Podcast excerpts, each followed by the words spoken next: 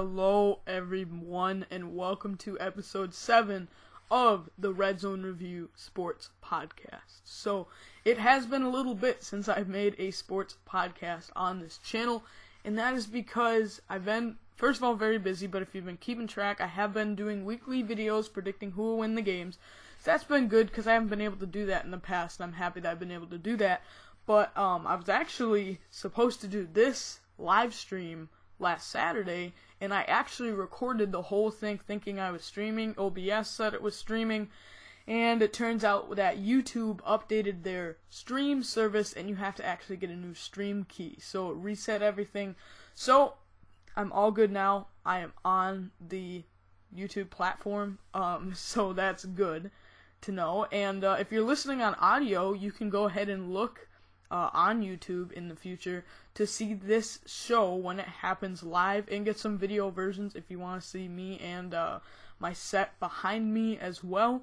Uh, go ahead and do that, and maybe you're watching this now or in the future and you think, oh, maybe the audio is better for me. You can get this podcast on Spotify, Apple, Google, anywhere you would like, so go ahead and follow there if you want. And I'll also, quick, before we hop into everything, I'm going to plug my Instagram and my Twitter. So I've got my Twitter here, at Riley Red Zone. Very useful. I'm right now posting every week my Thursday night pick, which is um because I'm normally not able to get the video out in time, so I always predict the Thursday night game on Twitter, so you can go ahead and get that there. And then the Instagram, I'm still kind of setting up. We don't have any followers yet, but we'll get there eventually. So, yeah, that is going to be my plug. So, as you can see on the left side of the screen, if you are watching on the video version, I have three things on the agenda today. As now we, I planned this before week five. I was supposed to do it, you know, on the Saturday. So I was going to say we're a quarter of the way through. Now we're over a quarter of way fo- uh, further than that of the N F L season. So I want to already talk about who I think are the favorites for the N F L awards so far this season. I'm wearing a Russell Wilson jersey because we'll talk about him. I'm not a Seahawks fan though. I'm a Vikings fan. But have to talk about that. So we are doing that. Then we're talking about some college football, as I really think this is a great opportunity for me to talk about college football because I'm mostly doing N F L content on the channel, but don't worry, I'll, I'll get some college out there. Uh, and then lastly, I'm going to just for right now rank my top ten teams. I haven't yet gotten into power rankings. Maybe in the future I can do that. I just feel really busy right now with the picks alone. So when I have time like this though, which I have most of this week off, I'm going to be using that time to hopefully put out some content for you guys. So with that being said, I'm going to jump into the first segment here. So I'm going to talk about every N F L award. So I'm going to be discussing the M V P, the Offensive Player of the Year, the Defensive Player of the Year, the Offensive Rookie of the Year, and the Defensive Rookie of the Year, and as well as the Comeback Player of the Year and the Coach of the Year. So I will be talking about all of these awards, just making sure we don't have any chat yet, but um, I will be talking about all of them. So first I'm going to talk about the M V P. Now the M V P is normally given to a quarterback. So I have four quarterbacks on this list. I had some extra when I recorded it on Saturday, took two off. I had Dak Prescott, which, prayers to Dak. Right now, that was, I was watching that live when that injury happened. That was not good whatsoever. So, prayers for him, hoping he can make a good recovery. But I had him in a, kind of as a dark horse. He was still in the running. He was putting up a lot of touchdowns. I also, for right now, don't count him out, but I took off Lamar Jackson, as right now I don't think he's performing at the level he did last year. Um, so I don't think he can really, compared to these other four guys, be in the running. So I'm actually recording this right now. Now it's on a Tuesday night, which is actually, surprisingly, during a football game. That's right, the N F L has Tuesday night football, which is right now the Titans and Bills. And so if anything happens, you know, this could sound obsolete right away, but I'm going to be talking about some of those players because they're in the contention for some of these awards. So it's specifically one that I'll talk about uh, in a little bit. So for M V P, I took out those two. Once again, don't count out Lamar, but he just has not looked like himself from last year yet. So at number one, I've got Russell Wilson. Their defense struggled. Uh, that would have been two nights ago against the Minnesota Vikings, but he was able to clutch up at the end. And as a Vikings fan, you can say whatever you want. I personally am with Zimmer on going for it, but here's the problem with what happened. Um, the big problem of what happened here is I'm fine with going for it, but the problem is that if you're Mike Zimmer, you are known as a defensive head coach. The only reason you go for that is, first of all, you know, if you can't end the game, that's a game over. But second of all, if you have to know in that situation that if you don't get it, you're trusting your defense to stop the other team. And if you're Mike Zimmer, he did. And so to me, the big problem is that, is that he trusted his defense and they didn't get it done. It's not that he went for it, that's fine, but it's that he didn't get it. And you gave Russell Wilson, as I'm about to talk about, the opportunity of a lifetime, and he puts in a clutch drive. And second of all, I know this is kind of talking about the Vikings, but like putting rookie Cam Dantzler on D K Metcalf was just not the move. And Russell knows that, so he exploits it. So he did very well. Started a little rusty, but he came on in the second half, and that's what good players do. And so on the season, he has nineteen touchdowns, three picks. That that's crazy. So you're basically saying he'd be on, on pace right now if he's played five games and he's, you could call it twenty. You know, you're you're looking at almost a pace of sixty touchdowns right now. I doubt he gets there, but that's what he's on pace for. Um, so he's just been outstanding. I will say he and the next guy I'm going to talk about have been playing like the best quarterback in football. Not the, I still think the number one quarterback is the guy right up here that I'm pointing at, which I'll talk about in a little bit. But I think that right now who's playing like the best quarterback, it's got to be Russell Wilson. So coming in a close second, it's very close, is Aaron Rodgers. He did not play this week because he is on bye, but he's looked spectacular. They're putting up a whole lot of points a game. He's thrown to guys, you know, Robert Tonyan was one of their leading receivers a few weeks ago. Like, he's doing it with players that, you know, weren't drafted in the first round and doing very well, um, even with the with Devontae Adams out. So I think he's done very well. He has thirteen touchdowns, no picks. I'm excited to see him play again here because he has been spectacular this season so far. So he's got to be in the running right there. Um, he statistically, because I'm kind of going off stats. I'm normally not a huge stat guy, but um, with M V P kind of predicting, it seems people go with the stats. So I'm mentioning all of these. Um, and then we have Patrick Mahomes, who is who I pointed at earlier. He, I think, still is the number one quarterback. He isn't playing like it right now necessarily. I mean, he can at sometimes, but Russell and Aaron Rodgers are kind of on a separate tier, but Mahomes has thirteen touchdowns, one pick. But how did they lose to the Raiders? They cost me a pick'ems right there. Um, that was crazy. I can't believe they lost to them, but still, I think Mahomes is up there. You got to keep him in the running. You, you can't take him out. So, um, he's done very well. I don't think he wins it. I think right now it's got to be Russell Wilson, Aaron Rodgers, but you got to keep Mahomes in the running with that offense. Then, this is a guy that, um, I believe it's the N B A, uh, has the Most Improved Player Award. I think it went, well, it's probably going to go to maybe, like, Bam Adebayo, for example, uh, for the Heat in N B A. But I love this award. I, I think that's a great award. The N F L has the Comeback Player of the Year, which I'll talk about later. That's kind of a separate thing, but I think a Most Improved Player could be kind of a, a very good one to look at. Uh, I'm thinking, though, I believe Darren Waller won the uh, Comeback Player of the Year. Unless, maybe they do have a most improved. I'm pretty confident, though, that that is the N B A that does that. But uh, this is who I would give it to if the N F L did it. Josh Allen. Josh Allen has improved. He still has, I've been talking about for a while, he still has his flaws. He's not perfect in accuracy. But he has a huge arm. He's got to have the best arm talent. And he's really improved. You've seen it where all they needed was Stephon Diggs up there. Um, that's a signed photo of him on the screen. But um, they that's what they needed. They needed a deep threat that, because he can throw a deep. But he just needed a number one receiver that, you know, can go catch the ball for him. So that's what they needed. And uh, they got it for him. So He's performed outstanding. He's got twelve touchdown, one pick, and he's going to improve it however he's playing right now. Um, you know, I'm not watching the game at this very moment, but um, when I looked, it was seven seven, so he, he could improve that tonight. If he plays well, he'll be up there, maybe above Mahomes, to be honest. But he's he's really upped his game, so he needs to be mentioned in this.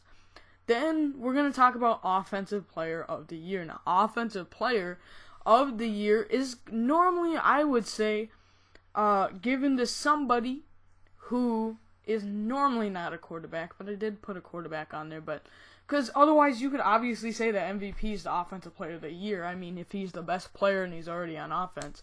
But it seems they don't do that. They normally give it to a running back or receiver. Or, or I guess a tight end could somehow get it, but that hasn't really happened. But I have four names here again. And so, uh, number one for the Offensive Player of the Year, Dalvin Cook. Now, the problem, he just got hurt. He might only miss one week, though. And if he does, he's honestly still in contention.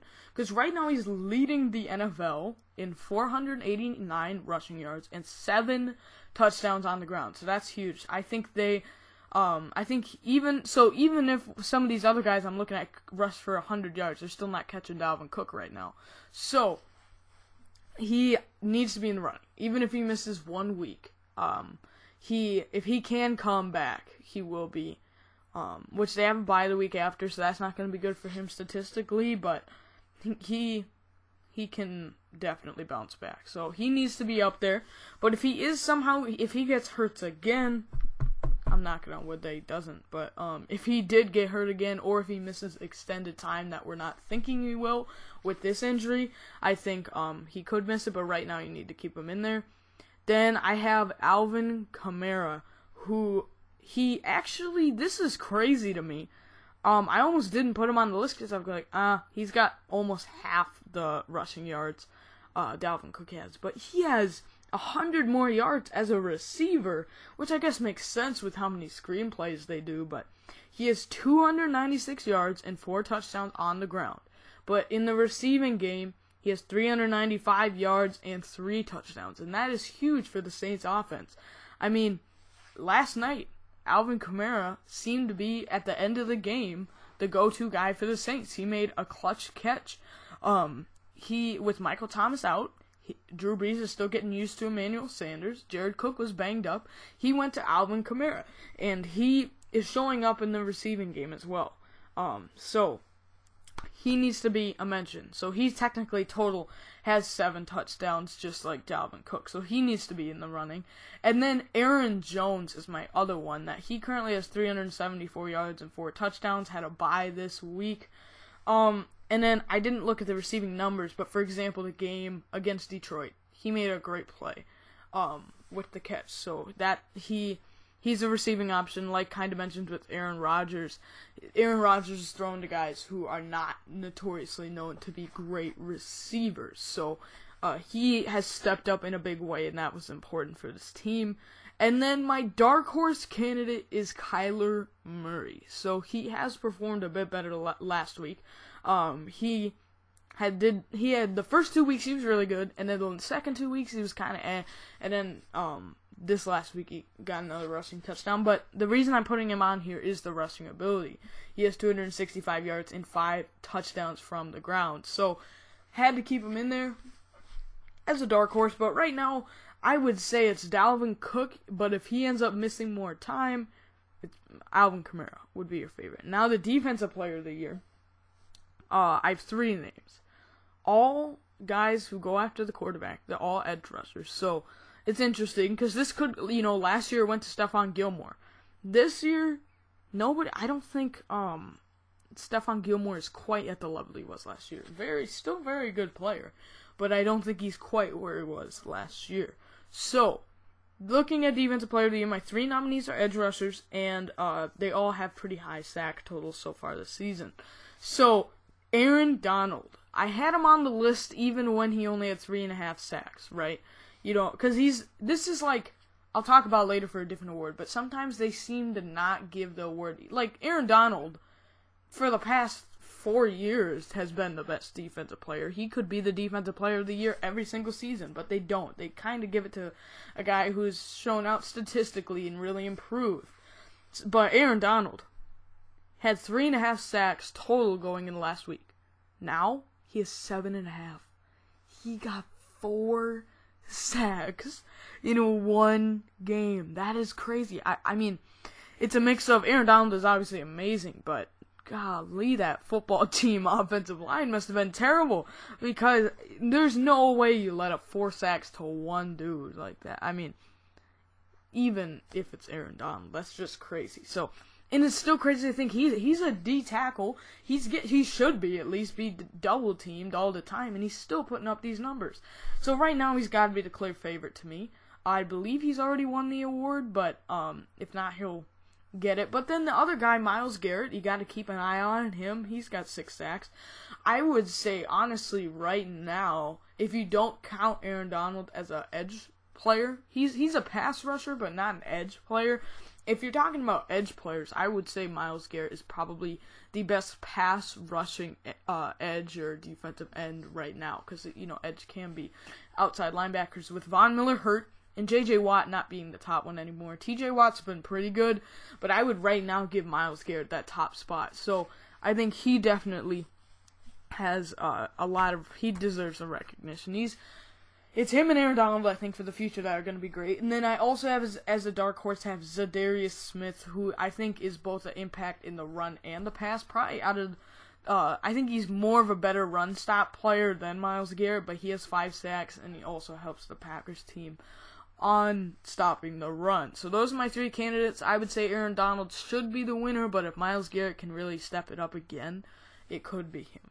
So, Offensive Rookie of the Year. I've got three favorites and two dart throws, so I'm just going to say the dart throws real quick here. Clyde Edwards-Helaire. He's looked very good. I knew he would be good. I didn't think he was going to be good this year, though.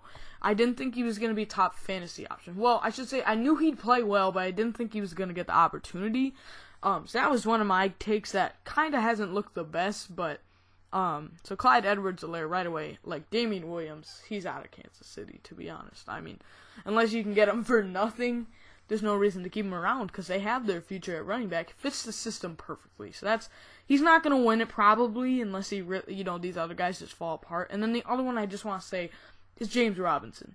Uh, he's an undrafted rookie for the Jaguars, took over the Leonard Fournette role, and he's not as powerful as Leonard Fournette, but a lot faster, and they can really run him in the screen game, and has a lot more agility and quickness. So he deserves some recognition, as even I, I didn't think he was going to be drafted, and he maybe should have been with the way he's playing. But so those are two dart throws. But then there's three guys that I really want to talk about here for the Offensive Rookie of the Year, and the clear one's Joe Burrow. He has looked pretty darn good. Uh, last week didn't do as well, but the first four weeks, he performed pretty well. Um, I think he may not be getting as many wins for his team, but he's really performing well on tape. Uh, he's throwing to T. Higgins and Tyler Boyd, A J Green. He's doing very well. Um, he, yeah, he's playing better than the record shows, if you know what I mean here. So, like, He he's performed like an N F L quarterback, a ready right now quarterback, and just the Bengals, their offensive line needs to be fixed. Bobby Hart is up there with struggling at right tackle, um, you know, one of the lower ones. Him and Titus Howard from the Texans, I know, are two big ones that I think are overrated and overpaid, um, but so they need to fix that. But Joe Burrow's looked okay in Cincinnati. You've got hope for the future. Then we've got Justin Jefferson, who didn't do a lot against Seattle, but before then he had a two-week stretch where Justin Jefferson is the Stephon Diggs now of the Minnesota Vikings. He really w- proved his worth by being number twenty-two. I was shocked the Eagles didn't take him. Um, so the Vikings got a gift getting him, as he looks outstanding. Um, I believe they're kind of playing him on the outside, as he played slot all in college, and it was kind of like, you look at the Vikings receiving corps, Thielen, we've got Jefferson, and then Olabisi Johnson, Tajay Sharp, all kind of slot receivers that have to maybe try to play outside. So that's been very interesting to see, but Jefferson has adapted very well. So he's he's performed pretty well, got to keep him in the running. Then Justin Herbert. helped his performance even more last week. Um, I definitely did not think he was going to be performing this well. Herbert is a guy I had ranked in the top twenty of my draft rankings, which next year I think I'm going to do a lot more detail on my draft rankings. I kind of this year just did a prediction video, and then, but if I were to do my big board, for example, this year I had him, when I did it, um, as a top twenty player, but I knew he'd be picked top ten. It's just like Daniel Jones. Daniel Jones I probably had somewhere between, I'm going to say, twenty-five and forty. Maybe, maybe that's a little high. I might have had him lower than that, but he got picked top ten. So, um, anything can happen, and I did not expect him, though, to be this good. And it's so sad. Last night, he performed so good. I mean, he performed very well. He's thrown it to Mike Williams. He's He was doing well with Keenan Allen before, and even, like, you think about it at the end of the game. I mean, although it seems simple, he took what the defense gave him and then just threw it to Mike Williams, and it's a perfect ball where either Mike Williams gets it or nobody gets it. So Herbert has performed spectacular. I just can't believe they're oh and four. Um, now, I will say the negative on Herbert is, just like I knew coming out of college, he's going to make the weird play once a game that you think, what in the world are you thinking? Like, I remember watching the Chiefs-Chargers game. This man has five yards in front of him, rolling out to his left, and he chucks it in the middle of the field, and it's easily intercepted because it's double covered. And and you think, what are you thinking there, bud? But uh, he's been outstanding, uh, nevertheless. I just cannot believe that they're oh and four. It kind of shows, and I like Anthony Lynn as a coach, but when... When your quarterback, your young quarterback is playing so well and you still can't get any, and they're all close losses too. Like last night, I personally think that the Chargers kind of half, like they were half between at the end there, at the end of regulation, or are we going for the field goal? Are we trying to get it, or are we just going to let it go to overtime? They seemed kind of in between. And I mean, Herbert was smart taking what the defense gave him, but if they their deep shots were working with Mike Williams, if they maybe did it a, a little bit faster, they could have got down there a little um, quicker and gotten more yards for their kicker, because Badgley's a decent kicker, but it's sad he missed. But yeah, once again, I just cannot believe they're oh and four. Then on defense, last Saturday, I had only two guys written down. I've added two kind of as dark horses, but I had Chase Young. To me, it's still very clear. I think Chase Young gets the Defensive Rookie of the Year. Um, still performing decent for the football team. Uh, that's really why I'm going to say Chase Young is a great player. But honestly, like Jeff Okuda, I have P F F, and I follow their grades. Jeff Okuda is like, I think, a twenty-six coverage or something, thirty-three, like below forty. Um, and his overall defensive grade is like in the forties. It's he's not looking very good according to that. He will develop, but he just needs some time, and I think we knew that. But my, I'll say my other dark horse, uh, I wrote C J Henderson to kind of be the corner representative, but I don't think he wins it no matter what. But then here are the other two to take note of. Last week I did have this guy on there, which was Antoine Winfield. He's performed pretty well for the Bucks at free safety. And then the, he's a great ball hawk. Uh, you saw it at Minnesota. He showed a lot of great instincts. And the other one is Yetur Gross-Matos, which I also thought was a steal. Thought he was going to be picked maybe top twenty-five or at least in the end of the first round, and he fell all the way to the Panthers in round two. I was very shocked by that, and he looked very good this week specifically, so I wrote his name in the mix there. Then we have the comeback player of the year, and this one I think I'm going to need some more time to really think of, because I was looking up who was hurt last year, and honestly none of them have been outstanding. You could say, honestly, now that I think about it, I didn't really write them down, but um, Ben Roethlisberger is definitely one that um you could include in here. He might be a great one. But then I also put in... So this one I'm not one hundred percent confident in, but you could put his name in there. You can put Cam Newton. He's been out the last few weeks um on the reserve list. Not injury, though. The other... I think YouTube actually has, like, if you say um what it is, he's on the um reserve list uh for he's unable to play, but not because of injury. So... Uh, Alden Smith is my other one. That he's for he hasn't done anything the last two weeks, but he performed very well at the beginning. But then again, it is like, on one hand, how did nobody else sign this dude? He hasn't been in the league for three years. But I once again say it, and I say it all the time. The off the bench factor is unbeaten. There's a reason Ryan Tannehill came out of nowhere. He's still doing decent this year, but why do you think he absolutely excelled last year? Because the defenses were preparing for Marcus Mariota, you know, and then you got flipped Tannehill. And here's the thing. You can look at film from last week specifically, but um, that's not very big sample size. And you can't also be looking, oh, because we've only got two weeks here, let's look at past tape. You can't do that because guys change from year to year. Maybe they learn something from a coach, they're in a dis- different system, and they just change. So you can't do that. So there's a reason Tannehill happened there. You think about here, Ryan Fitzpatrick. Why has he been paid so many times as a backup? It's because he comes off the bench and nobody's expecting him, and then he gets paid, and then he's a starter, and it's, eh, he's okay. And then, like, for example, I maybe, in my college quarterbacks video, I ranked Sam Howell number eleven. And maybe that was a little low. People were roasting me for it. Well, I'll say they were trying to roast me with it, saying, oh, Sam Howell's the obvious number three behind uh, Trevor Lawrence and Justin Fields. I don't think I don't think so. And right now, Sam Howell, maybe I put him a little low, but he was a freshman last year, and he hasn't been a top three quarterback this year. I have my Heisman list. Yeah, uh, North Carolina may be undefeated, but I've got six guys that, let alone, and there's even more, that I could put in front of them for the Heisman Trophy. So, uh, quarterbacks, not even players. So, uh, I don't think he's a top three. And you think about it, right? Last year, one of the comments was, oh, last year, he didn't even start half the year.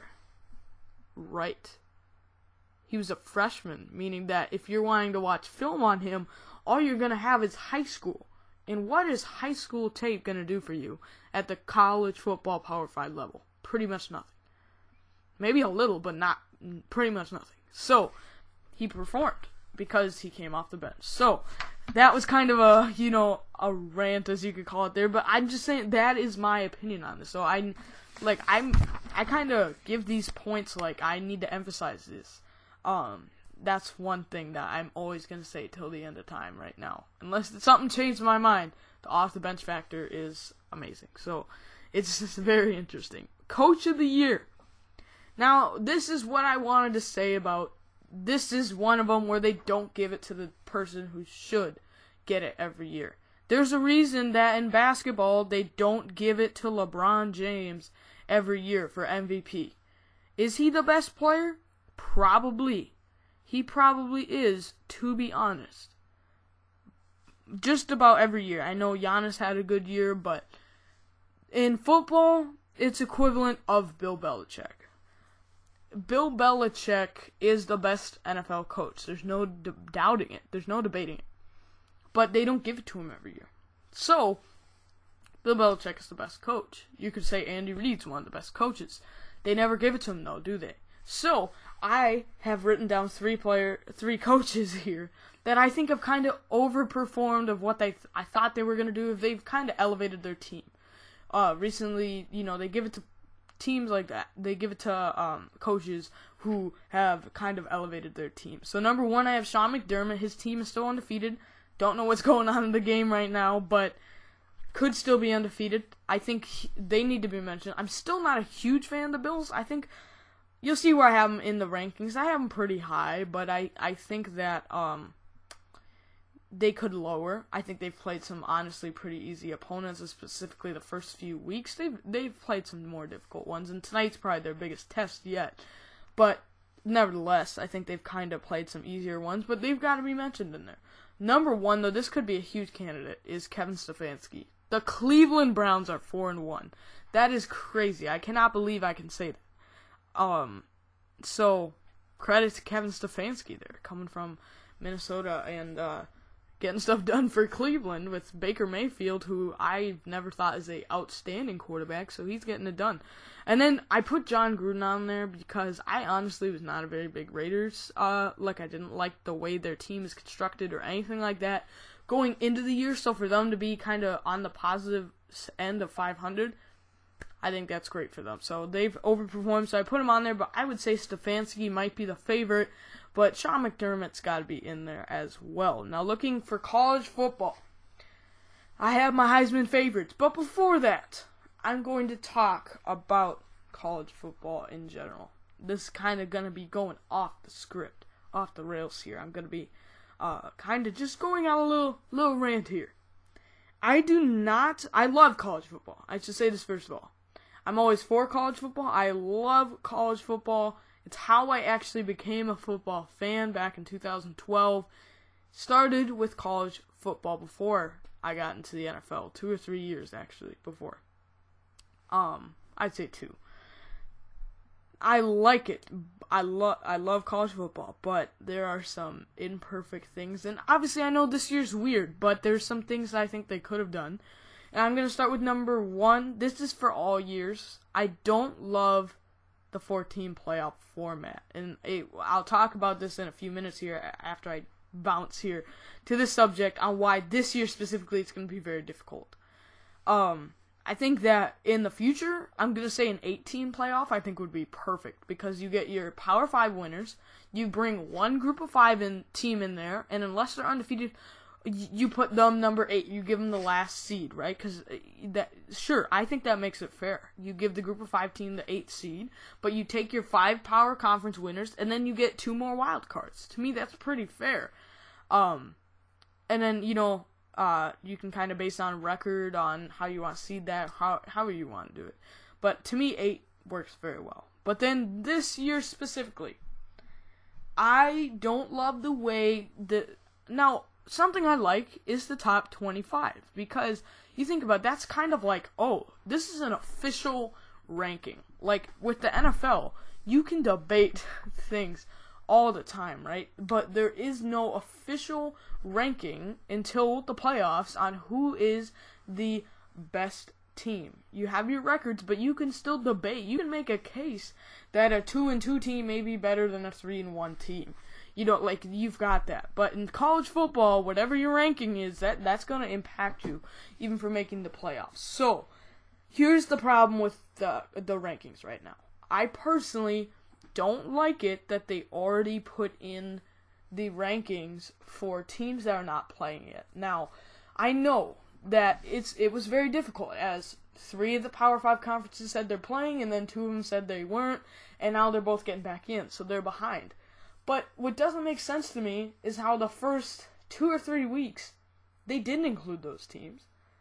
They didn't include the, those teams. Um, and what's cool about that is, for example, you had a team like Cincinnati, or at one point it was U C F until they lost. But you had these American teams kind of jumping up there to getting close to number ten and that type of thing. But now you introduce all the Big Ten schools and Pac twelve, now the Pac twelve won't really have much except for Oregon, but you're adding all these schools. And what I don't get is how, yes, I know that they announced they're going to play football, but I don't like it that they added them to the rankings immediately.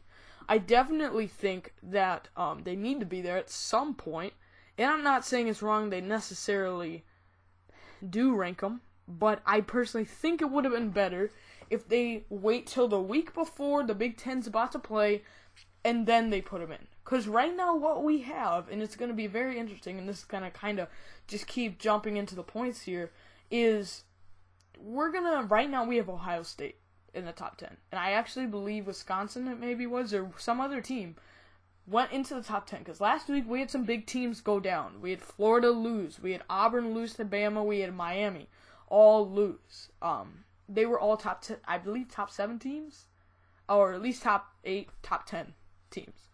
And what happened there is we had this avalanche. For example, North Carolina moved up from the early teens to now I think they're number five. That is crazy. Now, that happens in college football, but here is where the problem begins. Now we have Ohio State, we have eventually Wisconsin, probably Michigan, and I'll say Oregon. And the problem is, as teams start to lose above them that have already been playing, let's say it's a Notre Dame, it's a Georgia, it's a North Carolina, those types of schools, Oklahoma State, they're going to lose, and at some point, in my opinion, maybe not, as we, I think, I think Big Ten is already starting, not this Saturday, but maybe next Saturday, I think, Uh, or it's the weekend after, but, um, so they're, we're coming close, and maybe this won't happen, but I've been thinking for a little bit that we're going to end up with, like, three top ten teams that haven't played yet, you know, and I don't know how fair that is. Um, and like I said, you need to include them at some point, but I don't think right away is the right move. And then I'm very, this is kind of more of an interesting thing. It's too late to change the playoff format. Like I said a few minutes ago, I think an eight-team playoff format would be the best, but you can't right now make a change, so that you're not, that's not going to happen. But what you can do here, well, I can't, you can't really make a solution, but what I should say more is I'm very interested to watch how they take this approach. As, how do you compare, as an example, I don't know how many games each team plays for sure, but I think it's around six or so, or maybe eight for the Big Ten, and it's more, obviously, for the teams that have already played, like the S E C, A C C. How, let's just, I don't know if this is off the top of my head, but let's say the A C C and the S E C, they play ten games, and the Big Ten plays six. What is better? nine and one or six and oh? What's better, eight and two or six and oh, or maybe even five and one? Like, it almost, it it's going to become a advantage or a disadvantage. As, for example, the Pac twelve, I think, might be the worst Power five conference at the moment. Uh, Oregon's probably their best team, but behind that, you know, they're not playing too many good teams. So then, if Oregon goes six and oh, how does that judge compared to some of these S E C teams? You know, that, um, I'm very interested to see that, but, um, I'm just kind of excited to see that, but I hope they don't mess that up. But it could be an advantage, like, in one hand, if you're Ohio State, you only have to win six games, then you're probably guaranteed a, a, a playoff spot, probably. But then the disadvantage is in the past, if you lose one game, you're normally still in it. You need to lose two or more to be out of the playoff. But this year, if you're a Big Ten team, pretty much you lose one game, you're you're probably done. Unless you're a top, top team. Um, whereas these other schools, there's a chance. I think it could be this year, almost an all-undefeated playoff. But there's a chance that you can still make it at one loss. But when you only play six games, I don't think you deserve two either. So that was just kind of my opinion on college football, the state of college football right now. So that's what I think of. Uh, so it's very interesting. But this kind of transitions into the actual segment, which is my Heisman favorites. I have six names.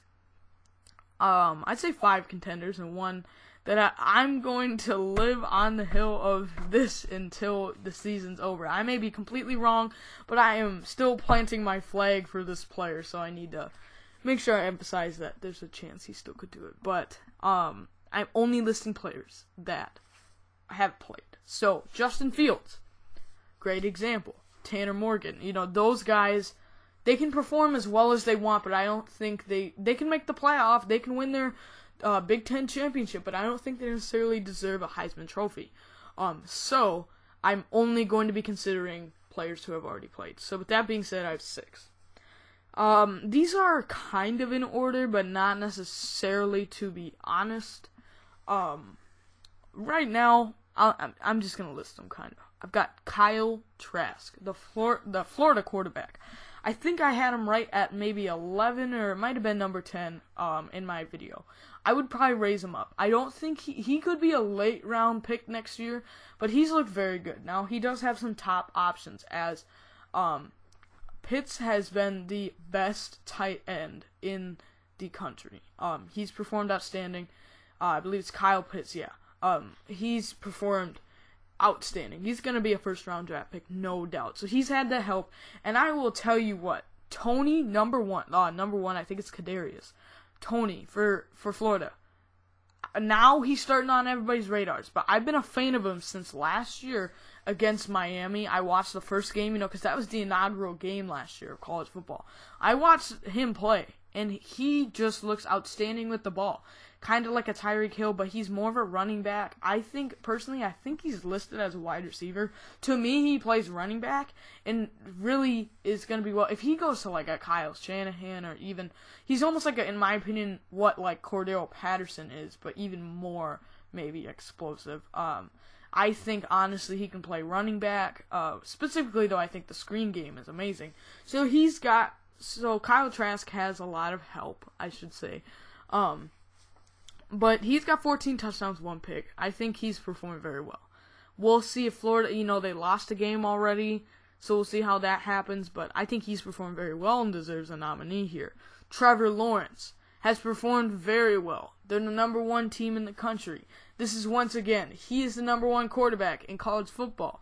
But they normally give the Heisman to a very high statistically quarterback. Um, so he's got ten touchdowns, no picks. That's pretty darn good. So I'm going to leave him in there. He's been pretty good. Now, Sam Ehlinger, they've already lost their, I believe, just inside the top twenty-five. They might be out of it now, but he's got sixteen touchdowns, four picks. So the sixteen touchdowns is great, but he's still not making great decisions. So I think that Sam Ehlinger might be, um, he could be drafted in the fifth or sixth round, but I don't think he's going to be a great N F L quarterback no matter what. So, um, he's a, he's just like, and for an example, I think Ian Book is a player that is a great college quarterback, or I should say decent college quarterback. He'll run your offense, and he'll win you games in college football, but I don't think he's going to be a top player in the N F L. But um, he's he's a player like that. So then you've got Sam Ehlinger here again. He's just kind of there. I think he's got the touchdowns, but the interceptions are not good. And I right now think a quarterback wins the award. But you could see, a, like, I believe it's Iowa State's running back is one of the top. Um, they've not been doing outstanding, so I don't think he wins it. So I think a quarterback wins it this year. But then another player, Mac Jones. I didn't, I wasn't that big of a fan of Mac Jones going in. Maybe I need to do an updated top twenty-five video, but um, he'd probably be in there now. But I don't think he's super high up there. Um, but he's got eight touchdown, one pick. It's hard to say with Mac Jones because Alabama's had so many Mac quarterbacks over the years. I mean, do you guys remember we had A J McCarron, who's he's just a prototypical backup. But can we just quick get a remember? I believe it's, it was Cam. No, it was Blake. It was Blake Sims. Like Alabama wins with Blake Sims. You know, he, they can win with anybody. Him, you know, and then obviously Tua's probably their best quarterback they've had over the past few years. But yeah, they can win with A J McCarron. Um, what's his name? Jake Coker, I think it was. Um, they can win with anybody. So it's hard to tell because he's thrown to Jalen Waddle, Devontae Smith, and Najee Harris. You know, he's got the best surrounding talent in the league, and offensive line with the likes of Alex Leatherwood. So I mean, he's got the best surrounding talent. So it's hard to judge him for that. Then another one, Spencer Rattler. Um. thirteen touchdowns, five picks. A lot of touchdowns. He, you know, is Oklahoma's next quarterback, but I don't think he wins it this year. I'm kind of glad. I think he is probably a top twenty-five quarterback now, but I didn't put him in the video because he didn't play a snap. And I feel okay about that. He, everybody thought that he'd be good because just, basically just because he went to Oklahoma, you know. But uh, I think he's good. He'll be the future of Lincoln Riley here, unless Lincoln Riley leaves for an N F L job, which he's, I think, for sure good enough for if he gets a good defensive coordinator. But um, he needs to be in here, but I don't think he wins it. Uh, and then, once again, I am planting my flag for De'Aaron King. He may have lost last week to Clemson, but this this man is amazing. He's got some great running ability. Once again, don't think he's going to be a great N F L quarterback, but he's got to be up there. He's only got six touchdowns, two picks, but I believe in him. I believe in him. Last week, okay, so, le- sorry, last year, I should say, I didn't have the podcast going, but last year, I rode on the Jalen Hurts Heisman train um, the whole season, and I was close. If Joe Burrow was not a thing, Jalen Hurts might win the Heisman, or at least, you know, he's he's really high up there. So, if Joe Burrow didn't exist, I think he has a chance, but I'm this year, I'm going on De'Aaron King. He's my guy. If if he doesn't win, that's okay. But I am jumping on the bandwagon of De'Aaron King. So I'm hoping he does well. But that's the list. I would say Kyle Trask honestly might be the favorite right now. Which is, if you would have told me two months ago, I'd be saying Kyle Trask is the, is the Heisman favorite. I, I would not believe you. But Trevor Lawrence is up there. I mean, maybe if Justin Fields can somehow do something. I don't think so, but I just don't think there's enough sample size for these guys uh, in the uh, Big Ten. He's got to be the only guy, I think, though, that could make something happen, maybe to make a case, but I think it has to be uh, one of these guys. But last segment of the day here, I'm going to be doing my top ten N F L teams. I'm going to go from ten to one, and I'm going to be honest.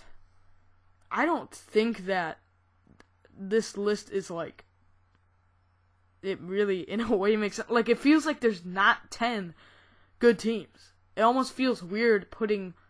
Like, I really value record. For example, I will say the Patriots with Cam Newton, if they are healthy, I think the Patriots with Cam Newton can beat even the Bills in their division. I do, head-to-head. They, I didn't put them because they're only two and two, um, but I think they're good. The Saints are good. I didn't put them in there.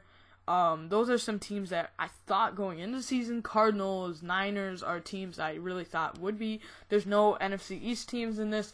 I really went, all these teams have three wins or above. Um, actually, except for the Titans, um, they are a top ten team, I'll say that. Uh, all of them have, I believe, four or more wins. So, um, yeah. So we've got some good teams, stati- uh, record-wise, but I was once again surprised. Looking at this list, I would say there's about seven actually decent teams, and it's very unbalanced. I have, um, yeah, I'll just get to that, but basically, I'm going to be ranking it from ten to one. So, at number ten, the Bear Down Chicago Bears. So, you could put them higher. They beat the Bucks, but this quarterback situation is awful. I mean, it, it, it is not good. One of the worst in the N F L. Now, I was very shocked, to be honest, that I think going into the season, it made sense for them to go with Foles. I honestly thought they should have, but then once they were three and oh, even though they're losing the Falcons, I was very shocked they pulled the switch on Trubisky. Um, so, once again, it was like going into the season, I was thinking Foles should have had the job. But then once you're three and oh, I don't think you can switch that fast. But they did, and it worked out for one game. Foles didn't do great against the Colts. Uh, but then he didn't. They won, but once again, he didn't do great against the Bucks. So I have him at number ten because this quarterback situation is just not there. Khalil Mack's always going to be good on the defense, but uh, they're definitely, like, very surprising that this is a top ten team. Uh, but that is the situation. Like, I will say it right now. I don't. I do not have an N F C South team or an N F C East team. Now, maybe you can make a case for the Saints or the Bucks. And this is where I probably would have put the Bucks, but they lost to the Bears. So for right now, I put the Bears ahead. Uh, then at number nine, I have the Browns. I, I did I really just say that the Browns have a top ten team? I think I did. I think I'm thinking correctly. I, I, going into the season two, I, I thought we'd once again be on the hype train for the Browns, overhyping them again, but this year, they're doing well, credit to Kevin Stefanski, and it hurts that Nick Chubb is hurt, but they still have Kareem Hunt, um, so they are looking very good on offense, so, uh, and then Myles Garrett as well is a game changer on the defense, so he deserves some credit there. Credit to Kevin Stefanski. Uh, I once again, I'm very shocked that I'm saying that th- right now the Cleveland Browns are a top ten team. Hey, it, it's twenty twenty. Anything can happen, I guess, at this point. So, the Rams are number eight. The Rams, Jared Goff's been okay, I guess. It's been interesting to see what they're doing with the run game. Now they've got Henderson, Akers, Malcolm Brown. That's very interesting, and then their receivers, obviously, you know, you've got Woods and Kupp, and Higbee's been good every once in a while, and obviously they have the best defensive player in the league, Aaron Donald, with seven and a half sacks. That is crazy, um, but they, they've been decent, and then we have the Titans, who are playing right now. One team is probably going to drop down these rings, but honestly, the Titans, I don't know how they're doing. They might be a little rusty, though, because they haven't played in a few weeks. But they've got some potential there. They need to get Derrick Henry going again. They need A J Brown back. If they can get both those things to go, they're going to look okay. Uh, but then this is where I think these are a clear top six. And I maybe uh, I could rearrange a little bit of this. But these, to me, are the six playoff. I should even say right now at this very current moment. Now, things can change if the Bucks, the Saints, they become on fire. I think if the Cardinals or Niners can get on a hot streak, they could win the Super Bowl. But right now, it's right now I'd say these these six teams are your Super Bowl contenders. At number six, I've got the Baltimore Ravens with Lamar Jackson. Now, he has not looked what like what he was last year. So that's a little disappointing. But nevertheless, he's still doing very well, and one, he just needs to get rolling a little bit. They're trying to figure out the run game between Ingram and Dobbins. Uh, they're they're working out if Marquise Brown can get going. They've got Mark Andrews. They're looking okay. Um, they you can't take them out of Super Bowl contention. So um, I think that they you know even though Lamar hasn't been spectacular, I think they're a Super Bowl caliber team. At number six, the the Buffalo Bills. Once again, was not a huge fan going into the season. I knew there was a possibility they'd win the division, but I didn't think they would. But they right now are on pace to. So Diggs was exactly what they needed for that offense, so credit to them for going out and getting Josh Allen a playmaker, which Josh Allen has looked um, very good this year. Then at number four, I have... Uh, did I say number four for the Bills? I meant number five. Um, but at number four... I have Pittsburgh Steelers, and Ben has looked very well, and I, I that was one of my things I was going to predict, is that um, Ben would perform well. People kind of forgot about him just because he was out last year, and him, the Juju, he's getting Chase Claypool. Holy cow, Chase Claypool, with, I believe it was five touchdowns, well, four, I think, and then they took back one, maybe, or maybe it was five um, touchdowns. He crazy, and as a Notre Dame fan, I knew he'd be something special, and he's been showing that. So, in my opinion, though, they have the best defense in the league. They have Minka Fitzpatrick, T J Watt, Cameron Hayward, Joe Hayden, you know, all all these good players on the back. And so they, they look really good. Um, So with that defense, I think they're number four. At number three, I have the Kansas City Chiefs, who, once again, how did you lose to the Raiders? I don't know, but they did. Cost me Pickums game. Again, nobody predicted that. But, um, yeah, uh, they are good. Their offense is good. I know it's basic, but they have great offense, you know, with Edwards-Helaire, obviously, Mahomes, Hill, Watkins, Kelsey. They've got players all over the place. And on defense, if they can get Fra- Frank Clark going uh, and Tyrann Mathieu, they they still look pretty good. Got to keep them in contention. And then my top two teams, the Green Bay Packers. They're putting up about forty points a game. You know, they're scoring all over the place, and they're doing it without Devontae Adams. You know, they've got Aaron Rodgers, Aaron Jones. They're throwing to Robert Tonyan out of all people. It, and then their defense with Zadarius Smith is great. Jair Alexander's an up-and-coming corner. They've got some great potential on this team. So, um, they right now are my number two, but you can make a case for them to be number one. But number one right now, I have Seattle Seahawks. Now, this is where I'm saying you can make a case. The Seahawks have now performed great on defense, to be honest. But I think that right now, with the way Russell Wilson's playing, they've done enough to where they should be the best team in the N F L. So, I think they, yes, they need to figure it out on defense, but they've got potential. They have Bobby Wagner. And Shaquille Griffin has really blossomed into a decent corner, in my opinion. And Jamal Adams, when he's back and healthy, they can blitz him. I mean, they even, I know the Vikings don't have a great offensive line, but they were getting Ryan Neal, like a practice squad player from Atlanta, getting some pressure on the quarterback. And um, so when they get Jamal Adams back again, that I think they're going to recover. So Seahawks have looked very, very good. So that is my top ten teams. Not really as I would have predicted. I think I would have had the Niners, Saints, Bucks in there. I keep saying those teams, but those are, I just am shocked. Um, I honestly probably would have had the Eagles in there going into the season, so I was very shocked about that. But with that being said, I think that's all the segments, though. Uh, once again, in the future, Um, if you are ever watching live, I maybe I'll try to make more emphasis that people come watch the podcast. I really appreciate it. Hopefully I can maybe get some future, maybe some N F L guests or, uh, well, former players of any type. Um, I'm, I've been working on it for a while. Still trying to, you know, so if you have any, uh, references or anything, um, definitely trying to get some more, um, recognition with this podcast. And now, you know, I'm trying to get it known at different places. Now we're on all the services. Um, you know, I'm verified on a, like a, a podcast, uh, Google basically. Um, so if you want to check out those, and once again, check out the Twitter and the Instagram. Um, both have great, uh, things to look at. Um, I, I'm trying to work, you know, at getting this channel growing, and we're slowly getting there. And you know what? We're trying our best, and with twenty twenty and everything, I appreciate every single view, um, and all of you out there. So, like the video if you're watching it, and you've uh, enjoyed it, and or leave a review on your podcast. You know, it's hard to kind of track. Some of you may be listening, and some of you may be watching. So, um, also, if you're listening, and you know I have breaks where I'm not doing a podcast for a bit, always just come come check me out on the socials or YouTube, and just uh, if you want some extra football content. So, with that being said, thank you so much for listening or watching the Red Zone Review Podcast.